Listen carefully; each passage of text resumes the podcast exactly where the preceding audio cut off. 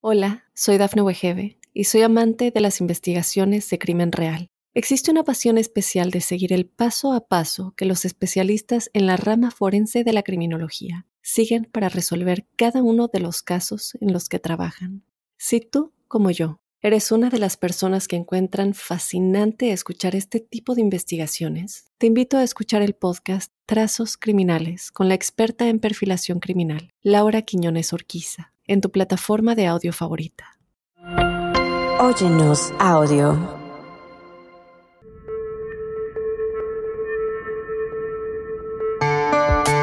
Durante cuatro meses, las trabajadoras sexuales de la ciudad de Dallas, en Texas, enfrentaron una sombra que las acechaba.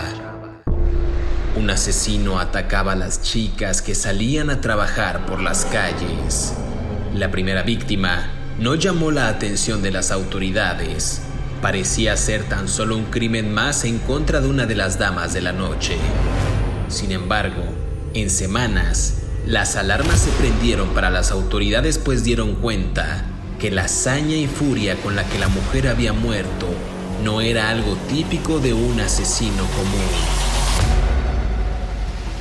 La División de Homicidios mantuvo los detalles de ese primer crimen totalmente en secreto. Lo que no sabían los detectives en ese momento era que en realidad estaban lidiando con un nuevo asesino en serie que andaba suelto y listo para seguir con su ola de crímenes. Todo bajo el amparo de la oscuridad y viajando en una camioneta. ¿Estás listo para conocer la historia de Oscar Sánchez García? No tengas miedo, que ya empezó Crímenes de Terror.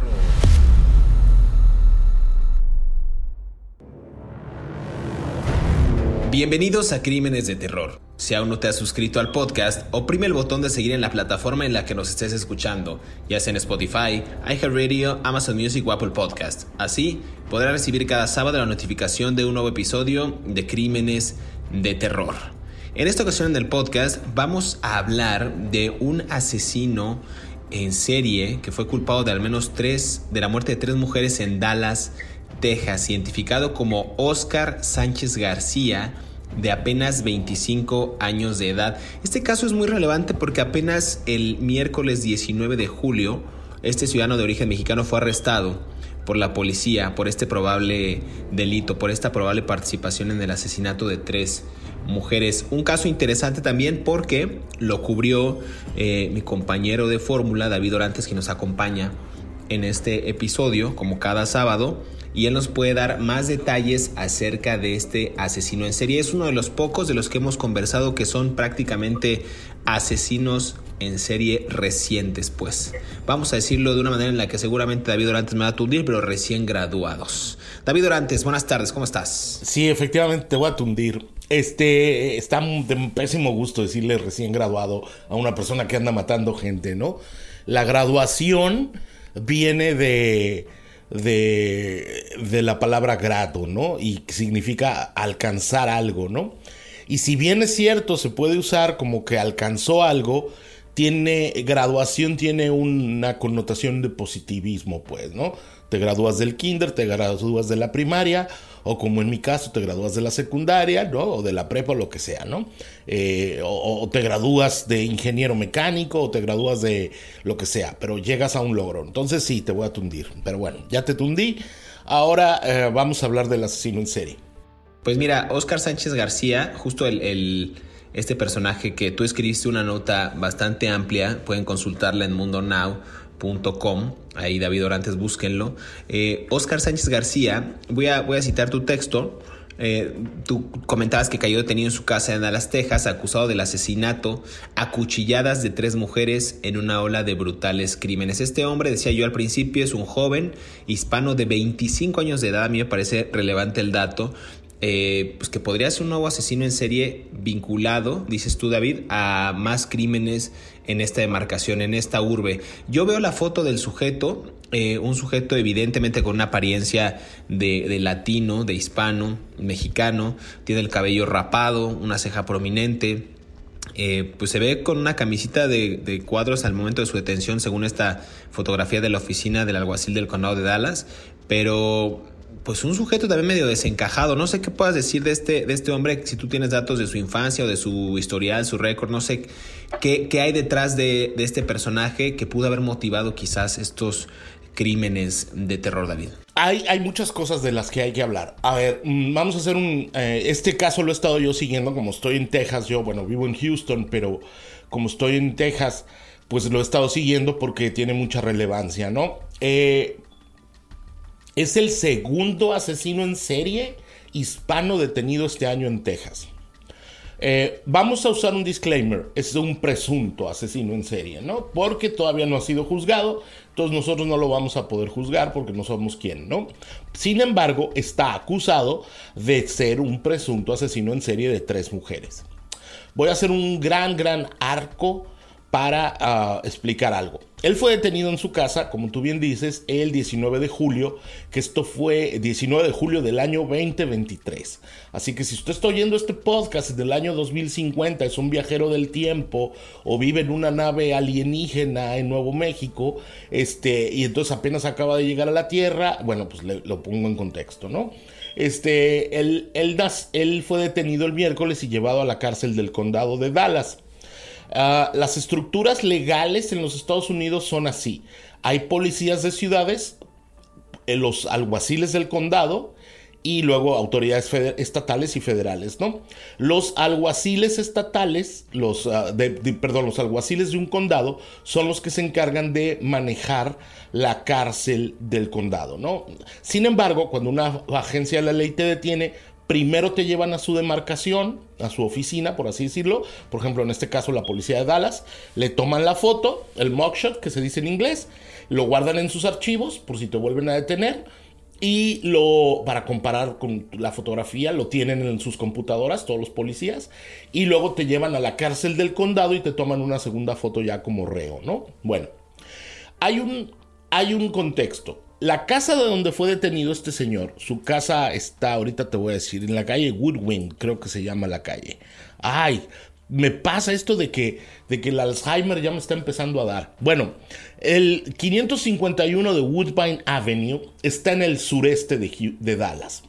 Esto es importante porque es una casa de típico estilo tejano, de techito de dos aguas, eh, de un solo piso, con un jardín al frente y tiene algo muy importante, ¿no? Yo estoy viendo unas fotos oficiales, no estoy viendo fotos de los medios de comunicación, estas son fotos oficiales, donde hay una bandera de México, hay una gran bandera de México en la, en la, en la casa de, este señor. Sin embargo, hasta el momento no sabemos si es mexicano. Bueno, eh, cuando tú entras a los registros del condado, puedes encontrar casos criminales de las personas a partir de su nombre. Y yo encontré un caso criminal del señor Oscar Sánchez García, perpetrado el lunes 13 de marzo de este mismo año en su casa. Es la misma dirección y es la misma, uh, eh, la misma persona. Ese día y además es la misma fecha de nacimiento, el 12 de febrero de 1998.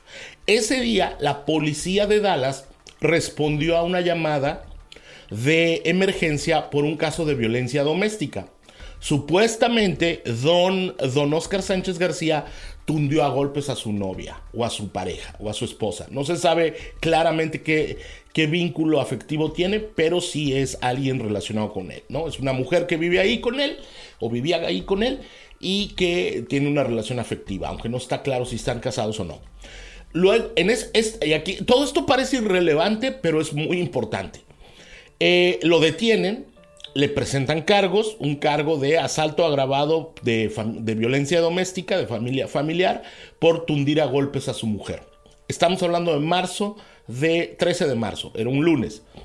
Los personas que viven en los Estados Unidos como indocumentados, quiero decir claramente, mm, que no tienen papeles legales para haber entrado a los, a los Estados Unidos, que no tienen una residencia legal, por así decirlo, o una residencia autorizada por el gobierno de los Estados Unidos, cuando son detenidos, usualmente se les pone una cosa que se llama hold de migración.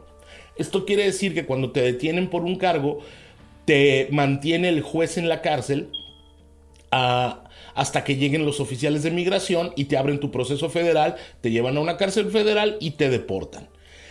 Eh, Oscar Sánchez García fue identificado como indocumentado cuando entró ese, en, marzo, en marzo de este año a la cárcel. Ya voy, joven, ya voy.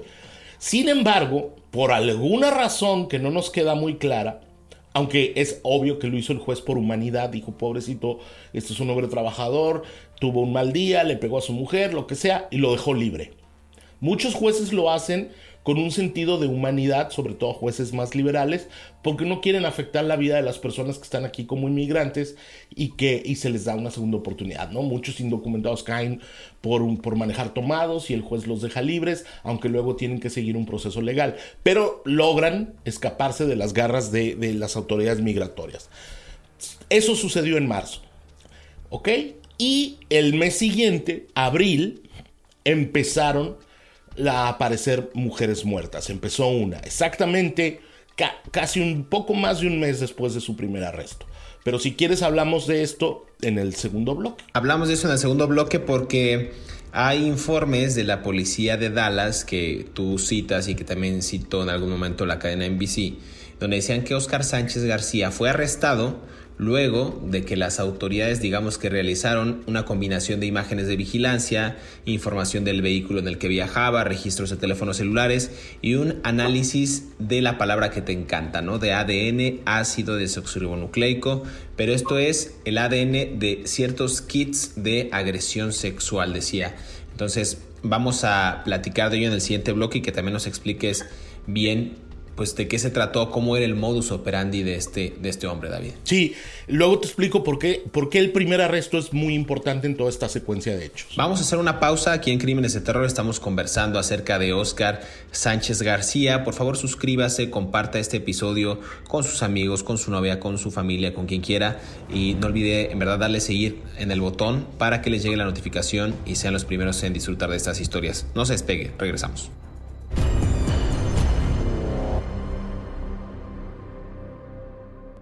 Hola, soy Dafne Wegebe y soy amante de las investigaciones de crimen real. Existe una pasión especial de seguir el paso a paso que los especialistas en la rama forense de la criminología siguen para resolver cada uno de los casos en los que trabajan. Si tú, como yo, eres una de las personas que encuentran fascinante escuchar este tipo de investigaciones, te invito a escuchar el podcast Trazos Criminales con la experta en perfilación criminal, Laura Quiñones Orquiza en tu plataforma de audio favorita. El hispano Oscar Sánchez García era un trabajador de la construcción en Dallas, igual a tantos inmigrantes de México en Estados Unidos. Vivía con su compañera y mantenía un perfil bajo. No había nada en su comportamiento que alertara a sus amigos y familiares de que fuera una persona violenta. Los registros criminales en Texas no revelaban alguna historia criminal. Solo está consignada una captura en un extraño caso de violencia doméstica y por el cual fue liberado tras pasar algunas horas en prisión. Aquel arresto fue la pieza del gran rompecabezas para poder lograr su captura cuando las autoridades ya buscaban a un asesino en serie. El muchacho mexicano es el último asesino de mujeres que acapara los titulares periodísticos en el gran estado de la estrella solitaria. Sigue escuchando la historia de Oscar Sánchez García aquí en Crímenes de Terror.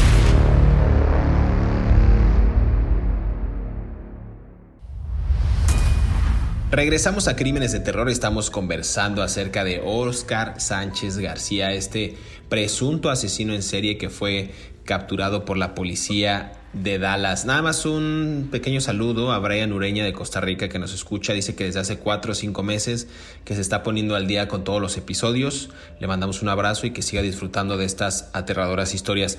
Decías que la primera captura, David, fue muy importante en este caso. Yo refería que fueron varios elementos que, que permitieron a las autoridades dar con con este sujeto, eh, insisto, un presunto ciudadano mexicano de 25 años a quien también se le fijó una fianza para continuar su proceso en libertad de 4 millones de dólares. Pero vamos a hablar de ello más adelante. Sí, un saludo al señor de Costa Rica. Pura vida, hermano, vive en el paraíso. Sí. Eh, Playa Limón, qué tiempos aquellos de mi juventud de mochilero, ¿verdad? Cuando viajaba yo por Centroamérica, pero bueno. Hace como tres años más o menos, ¿no? No, hombre, más, hermano. No había ni no había carreteras, hermano.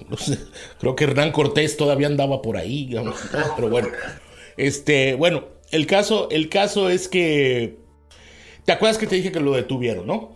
Esto es muy importante porque cuando tú entras a la cárcel, a los que nos han detenido, ya yo sé de eso, ¿no? O sea, hablo de experiencia propia. Cuando tú entras a la cárcel del condado, te hacen una toma de tu saliva de adentro de la mejilla. Ya te lo he explicado ya aquí varias veces, lo he explicado aquí. Agarran un palito con algodón y te remueven saliva de adentro y la mete una persona que trabaja, una enfermera que trabaja ahí, la mete adentro de, de, un frasco, como un contenedor, de un tubo de ensayo, se diría, como, y lo tapa y le pone afuera. Lo, no le pone tu nombre, le pone un número. Cuando tú entras a la cárcel del condado te dan un número y ese número te lo ponen en una como banda en la muñeca y ese es tu número de, reo, ¿no? Y ese número se queda contigo este, si vuelves a ser detenido o cualquier cosa, ¿no? Entonces, esa muestra de ácido desoxirribonucleico, señor de Colombia, espero haberlo dicho bien, esa muestra de ADN se queda para siempre en los registros criminales de los Estados Unidos, ¿no? Eh, bueno, es una tontería que cometas después un asesinato o una violación cuando te habían detenido antes por eso, ¿no? Este, los criminales saben esto y usualmente, por ejemplo, cuando contratan un asesino en serie, buscan asesinos, digo, asesino en serie no, un asesino un a sueldo. pagado a sueldo, buscan a alguien que no haya sido detenido nunca antes en caso de que para que no les quede sus muestras, ¿no? O sea, no estoy diciendo nada que la policía no sepa tampoco, ¿no? Bueno, movámonos hasta abril, el sábado 22 de abril, ¿no? Eh, Dallas, como todas las grandes ciudades del mundo, tiene una gran eh, problemática en algunos vecindarios de prostitución, ¿no? Muchas mujeres eh, escogen la vida de trabajadoras sexuales para mantenerse a sí mismas, para mantener a sus familias en algunos casos, o para mantener otras cosas, ¿no? Sus adicciones o lo que sea, ¿no? Eh, en Dallas hay focos de, callejeros de, mujeres que trabajan, en, Houston también y en cualquier ciudad grande, ¿no?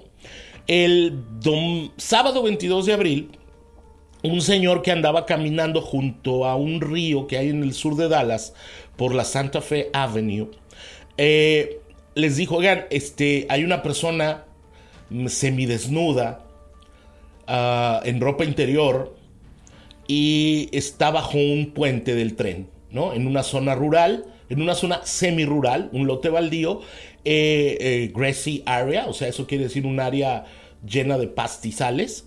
Eh, y, pues vengan aquí a recogerla. Presuntamente este señor que encontró el cuerpo iba caminando para pescar en el río, ¿no? Y que yo tampoco entiendo por qué van a pescar a un río de una ciudad porque está rete contaminado, pero bueno, pues cada quien sus aficiones, ¿verdad? A lo mejor es catch and release, lo agarran y sueltan al pescadito. Entonces llega la policía y descubren que esta mujer eh, era, había sido uh, una trabajadora sexual. La identifican como Kimberly Robinson, de 60 años. Eh, que me da mucha tristeza pensar que alguien a los 60 años probablemente era trabajadora sexual, pero no vamos a juzgar a la señora Kimberly, cada quien, ¿no? Eh, y identifican que ella había estado parada en un lugar de eh, la calle de, de, Dallas, donde presuntamente se congregaban muchas de estas señoras a trabajar, ¿no? A esperar a los clientes, ¿no?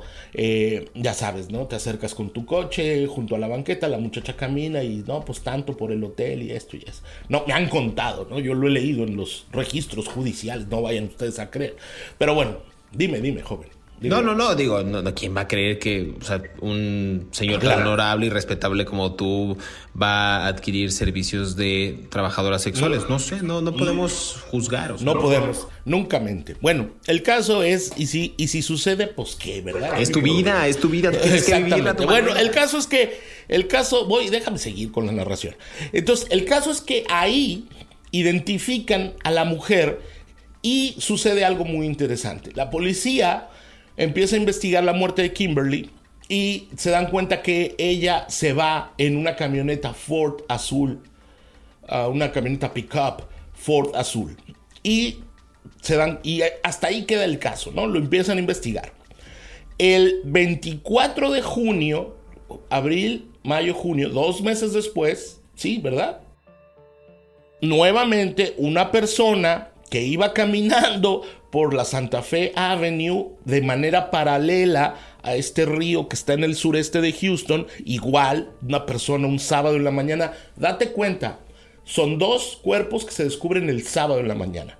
Igual, esta persona va caminando y, que porque andaba haciendo deporte o algo, y les habla a la policía y les dice, ¿saben qué? Hay una persona ahí, está tirada, es una mujer afroamericana, no sé qué está pasando, yo no me acerqué, nomás la vi tirada. Llegan los policías y se encuentran el cuerpo de una mujer que fue identificada como Cherish Gibson.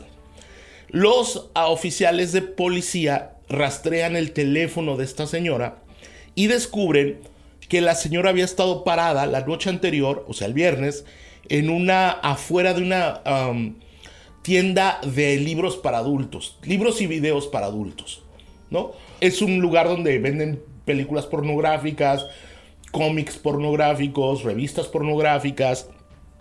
Eh, eh, no sé, no, no, en, hay algunos de esos lugares tienen cabinas donde pasan videos, tú les echas moneditas, corres una cortinita o una puertita, te sientas y ves tu película y sirven como lugares de encuentros sexuales también, ¿no? Eh, a veces este, me han contado que vas, te metes y te toca un señor así como, ¿puedo entrar? ¿No? O sea, digo, no, señor, estoy yo viendo mi película pornográfica aquí tranquilamente porque va a querer usted entrar. Pero bueno, me han contado, ¿no? Que el señor quiere, echarte, quiere echarte una mano, el señor, igual. No, no tenías que haber dicho eso. Fíjate, no tenías, íbamos tan bien en el podcast de hoy. Ya me habían. ¿Qué tenía que ver ese comentario tan grotesco? No, o sea, de por sí estamos hablando. Pero. Ah, hay personas que, que, qué lugares concurres? Una mano en todo. qué lugar. Ya, ya, me voy a seguir hablando. Ya me enojaste. O sea, la verdad es que le dan ganas a uno de pararse e irse. O sea, no tenías que decir. Yo ya había hecho la metáfora bonita. No, o sea, les había dejado a los escuchas la imaginación, pero sin caer en groserías ni. ni, yo no dije ninguna grosería. Yo dije. Que no, pero pues. Eh, que nomás te faltó decirlo. Pero bueno, ya. y sigues, y sigues. Es lo peor. Insistes en tu procacidad. Qué horror. Bueno. El caso, entonces descubren que ella había estado. Y entonces ahí sucede algo que pone en guardia a las autoridades. No lo dicen porque no son tontos, pero sucede algo que pone en guardia a las autoridades. Ellos descubren en las cámaras de video de la tienda esta de la, de la, de la librería de cosas para adultos que la señora Cherish, Cherish se va de ese lugar en una camioneta Ford azul, pickup. Pero no tienen imágenes en las cámaras de seguridad nítidas de lo que, de quién se la lleva. Sí, y igual la mujer había sido apuñalada varias veces, había sido, había tenido relaciones sexuales y igual que Kimberly Robinson y la habían dejado ahí tirada, ¿no?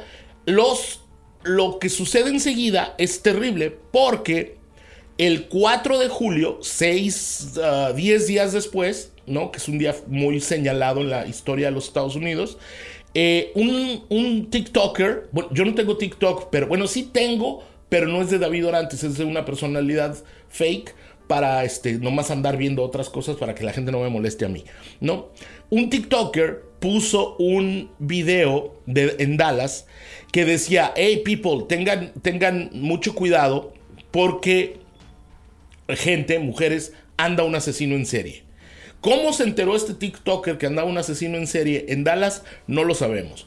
Pero se armó un relajo y el video se hizo viral y fue repartido, ¿no? Entonces el jefe de la policía ordenó, el señor García, que es un hispano, es un puertorriqueño, ordenó que se le diera máxima prioridad a la investigación de este caso, ¿no? Y hasta ahí nos vamos a quedar, hasta el TikTok del, martes 4 de julio, ¿no? Y ya llevábamos dos víctimas. Dos víctimas. Eh, recordemos nada más que la víctima eh, que encontraron el 24 de junio, dicen que alrededor de las 8 de la mañana, era esta chica de nombre Sheris Gibson, de 25 años de edad, la anterior había sido Kimberly Robinson de 60 años, las dos se encontrasen en el mismo paraje, en el mismo lugar, cerca del río Trinity, que estaban las dos ubicadas quizás a 200 metros de distancia, una el 22 de abril y la otra el 24 de junio. La primera con marcas de apuñalamiento, decías tú, y la segunda eh, semidesnuda y con heridas de arma blanca. Eso es nada más para darles el resumen de estos casos que en verdad son aterradores y pues que marcaron pues parte de este hito de tener dos asesinos en serie en la zona de Dallas en los últimos meses. Vamos a hacer una pausa y regresamos aquí a Crímenes de Terror para seguir conversando acerca de Oscar Sánchez García.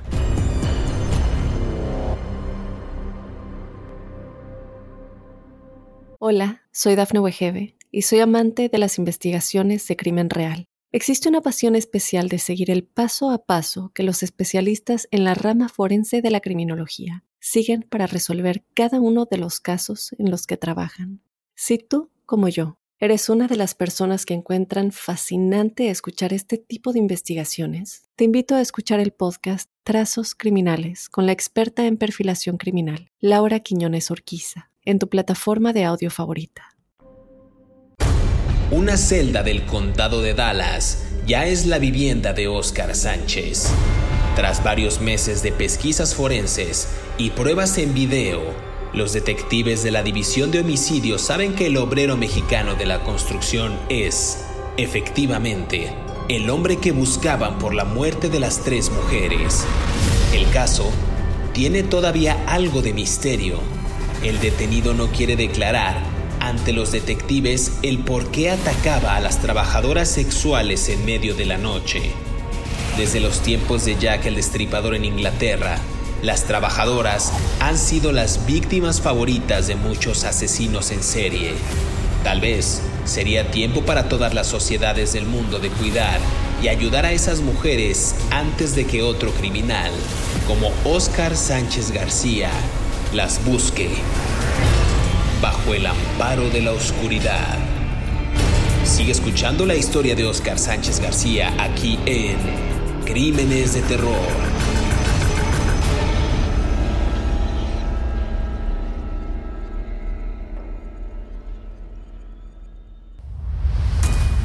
Regresamos a Crímenes de Terror, estamos conversando acerca de Oscar Sánchez García, habíamos hablado que ya iban dos muertes al hilo de este sujeto, Kimberly Robinson de 60 años y Sherry Gibson de 25. Y aquí hay algo interesante que tú nos puedes detallar más, David Orantes, que las investigaciones sobre el asesinato de Gibson, los detectives se percataron tanto de las marcas de neumáticos grandes, que, o sea, que viajaban en esta camioneta, y anchos en el suelo de esta zona donde se encontraron los cuerpos, y también con los videos de vigilancia obtenidos de negocios cercanos, eh, se dieron cuenta pues, de estos varios vehículos saliendo del área alrededor de la hora en que ocurrieron los asesinatos, siendo esta la camioneta de color azul oscuro, de llantas anchas, que se percibe en la grabación. ¿Cómo fue avanzando la, la, investigación, David, al grado de que ya tenían quizás la pista? Hablas también de un TikTok que se viralizó y que llegó a manos del, de las autoridades pero en qué momento empiezan como a flanquear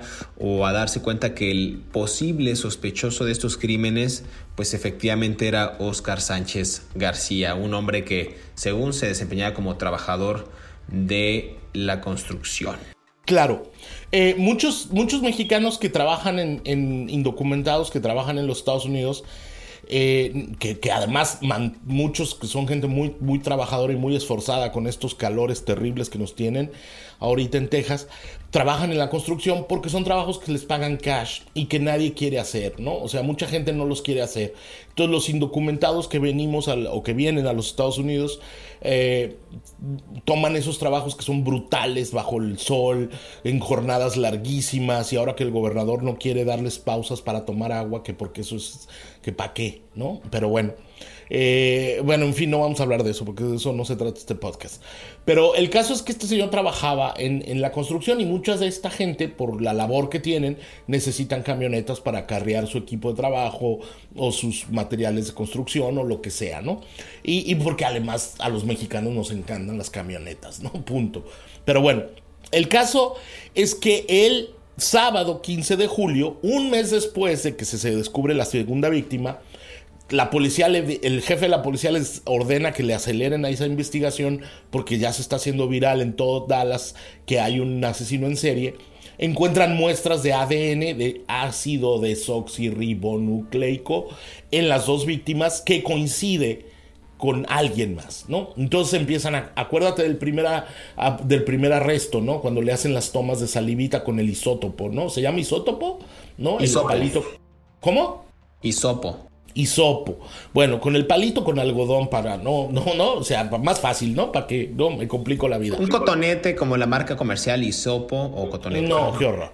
Bueno, el caso es que le hacen la, la, toma de, de, y lo guardan. Entonces ellos se dan cuenta, los policías, que eh, forenses, ¿no? Como en las películas de, a ver, aquí hay ADN de alguien más, ¿no? Que había muestras de ADN porque estas dos mujeres tuvieron relaciones sexuales. ¿No? Y además, eh, cuando tú estás cerca de una persona, pues deja saliva, lo que se llama transferencia, ¿no? Deja sudor, o sea, otra serie de cosas, ¿no? Entonces, el 15 de julio, estamos grabando este podcast el 24 de julio. El sábado 15 de julio sucede exactamente lo mismo. A las 9.10 de la, de la, de la noche, ah, alguien les llama al 911, al número de emergencias. Creo que fue en la mañana. Al 9.10 de la, de la mañana, alguien les llama al número de emergencias y les dice, oigan, aquí hay una persona, human remains, restos humanos, ¿no? La policía acude y descubre el cuerpo de otra mujer afroamericana parcialmente vestida, solo con ropa interior, quien había tenido relaciones sexuales y a la que habían matado de varias puñaladas. ¿Sucede un minuto? Quería comentarte algo. Según esta mujer, ya se tiene idea de quién es porque fue una mujer que mm, catalogaron como una mujer no identificada, o sea, no, no tienen hasta ahorita sus generales, su información. No tienen ahorita sus generales, pero le van a encontrar un sargento. No, no es perdón, perdón, que es el chiste tan malo. Este, perdón, yo, hago chistes malos. Bueno, el caso, soy famoso por mis chistes malos. Bueno, el caso es que no, no tienen, no tienen idea de quién es todavía. Hasta el momento no saben quién es, lo cual me parece un poco extraño, pero eh, conociendo cómo trabajan los policías, yo sé perfectamente por qué no lo han dicho. La razón es porque no, le han, no, encontrado, no han encontrado a su familia. ¿no? Es de mal gusto para las autoridades revelar el nombre de una víctima hasta que no encuentren a alguien a quien darle el cuerpo. Ya cuando, ya cuando, porque imagínate que tú eres la tía de esta señorita, ¿no? Y supongamos que se llama Anita Martínez, ¿no? Lo estoy inventando, por supuesto, ¿no? Es una mujer afroamericana, entonces seguramente se llama de otra manera. Aunque igual sí se llama Anita Martínez, pero bueno. Imagínate que eres la tía de esta mujer, estás sentada viendo la televisión y, oigan, el cuerpo de Anita Martínez, tú haces el shock la conmoción que eso te puede causar. Entonces la policía, las autoridades, por, por respeto a la, a, la, a la, mujer, a la familia, no, no han dado a conocer su nombre. Bueno, cuando llegan a, esta, a esta mujer, le, le, ¿cómo se llama? Le, le descubren muestras de ácido desoxirribonucleico descubren las llantas en, el, en, el, en la grava, en la tierra, descubren que son esas mismas llantas de los otros dos incidentes, tienen video más nítido de la camioneta y voilà, pueden identificar el ADN de Oscar Sánchez García, que fue detenido la primera vez por golpear a su mujer, con los de las tres víctimas. Y el martes, ah, el martes 18 de julio, las ah, autoridades mandan el Departamento de Policía de Dallas, la División de Homicidios. Concretamente te voy a decir quién es, mira, para que veas qué fregonzazo de policía soy yo. Digo, de periodista soy yo. El oficial Walton y el oficial Grubbs de la División de Homicidios del Departamento de Policía de Dallas anuncian, con la anuencia de su jefe García, que efectivamente están vinculando las tres muertes con una sola persona, pero no dicen quién es y empiezan a investigar. Y entonces tienen, en ese momento ellos tienen muestras del ADN del primer arresto vinculado con las tres mujeres, tienen videos de las cámaras de seguridad de los lugares en donde levantaron a las mujeres con la misma camioneta, tienen muestras de las llantas. Y lo más importante de lo que no hemos hablado hasta ahora, tienen registros telefónicos de Oscar Sánchez García que lo ubican en los tres lugares en donde las mujeres fueron levantadas y luego en los lugares donde las mujeres fueron muertas. Ya te expliqué que nuestros teléfonos en los Estados Unidos tienen unos lectores de GPS que son que los recoge las torres que nos dan señal. Entonces, cuando tú te conectas, cuando andas con tu teléfono, el, el teléfono automáticamente le va dando una actualización mm, en tiempo real que queda registrada de dónde estás todo el tiempo. Entonces, si tú cometes un crimen o te pasa algo, la policía lo puede pedirle a la compañía telefónica. Hay personas en las compañías telefónicas que se llaman liaisons, que son como vinculantes con las autoridades que solo responden a las necesidades de la policía. ¿No? Pero bueno, y todo eso lo involucra a don Oscar Sánchez García y el miércoles, el miércoles 19, van por él y lo detienen en su casa donde había golpeado a la mujer y se lo llevan detenido a la cárcel con acusado de ser por lo menos un asesino en serie de tres mujeres. Le pusieron, como tú bien dices, una fianza de 4 millones de dólares en caso de que quiera salir en libertad. En Estados Unidos las fianzas se pagan solo el 10%. O sea, el juez te dice 4 millones de dólares, pero en realidad solo pagas 400 mil dólares, ¿no? Eh, que de todos modos no los va a pagar y va a seguir en, la celda. Eh, yo tengo información confidencial de autoridades que están investigando a Oscar Sánchez García por sus probables vínculos, aunque todavía no lo van a decir hasta que no lo comprueben, y si no lo comprueban, pues nunca lo van a decir con otros asesinatos de mujeres en similares circunstancias en el área de Dallas. Sin embargo, voy a ser muy cauto con esto. Esto no es oficial. Esto solamente está en la carpeta de investigación, just in case de que sí sea, ¿no? Entonces estamos hablando de un asesino en serie que cometió sus crímenes este año del 2023, que fue detenido hace unos días y que, y que nuevamente atacó a trabajadoras sexuales como tantos otros asesinos en serie. Y, bueno, pues es un caso terrible porque nos avergüenza mucho a los mexicanos que estamos en Estados Unidos o a los hispanos en general, porque en la perspectiva de los americanos o de los afroamericanos, pues somos todos criminales, ¿verdad? Después de que suceden cosas como estas, ¿no? Es triste, es triste y, genera y contribuye a este mal estigma contra los mexicanos, como dices. Nada más eh, agregar que Oscar Sánchez, ya lo habías comentado tú, ya había sido arrestado por la policía por un delito de agresión que causó lesiones y por violencia familiar en marzo pasado, tan solo un mes antes de que fuera localizado el cuerpo de la primera víctima. No se sabe si se fijó un monto similar por el tercer caso de la víctima que aún no es identificada. Ese es otro de los temas, David Orantes? Es, eh, son, son concurrentes, o sea, la fianza que le puso el juez fue por los tres, por los tres arrestos. Eh, solamente voy a, voy a decir algo rápido.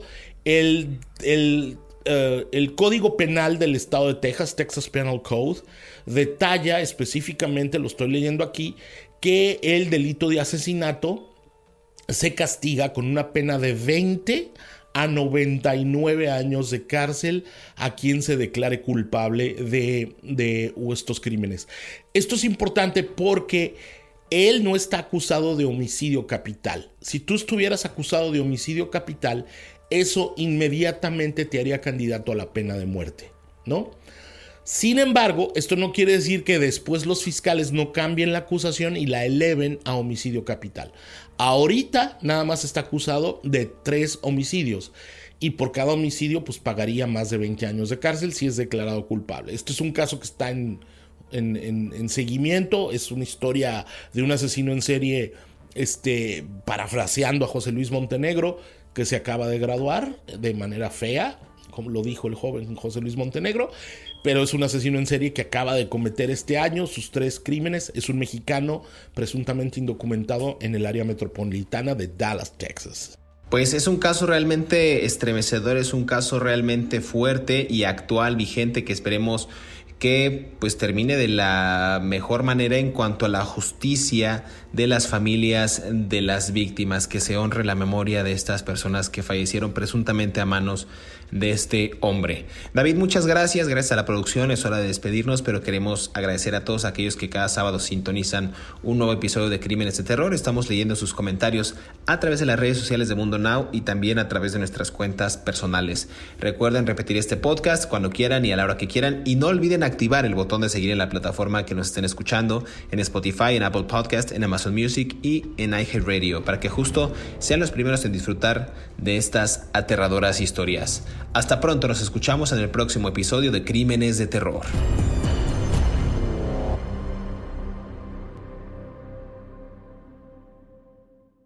Hola, soy Dafne Wegebe y soy amante de las investigaciones de crimen real. Existe una pasión especial de seguir el paso a paso que los especialistas en la rama forense de la criminología siguen para resolver cada uno de los casos en los que trabajan. Si tú, como yo, eres una de las personas que encuentran fascinante escuchar este tipo de investigaciones, te invito a escuchar el podcast Trazos Criminales con la experta en perfilación criminal, Laura Quiñones Orquiza en tu plataforma de audio favorita.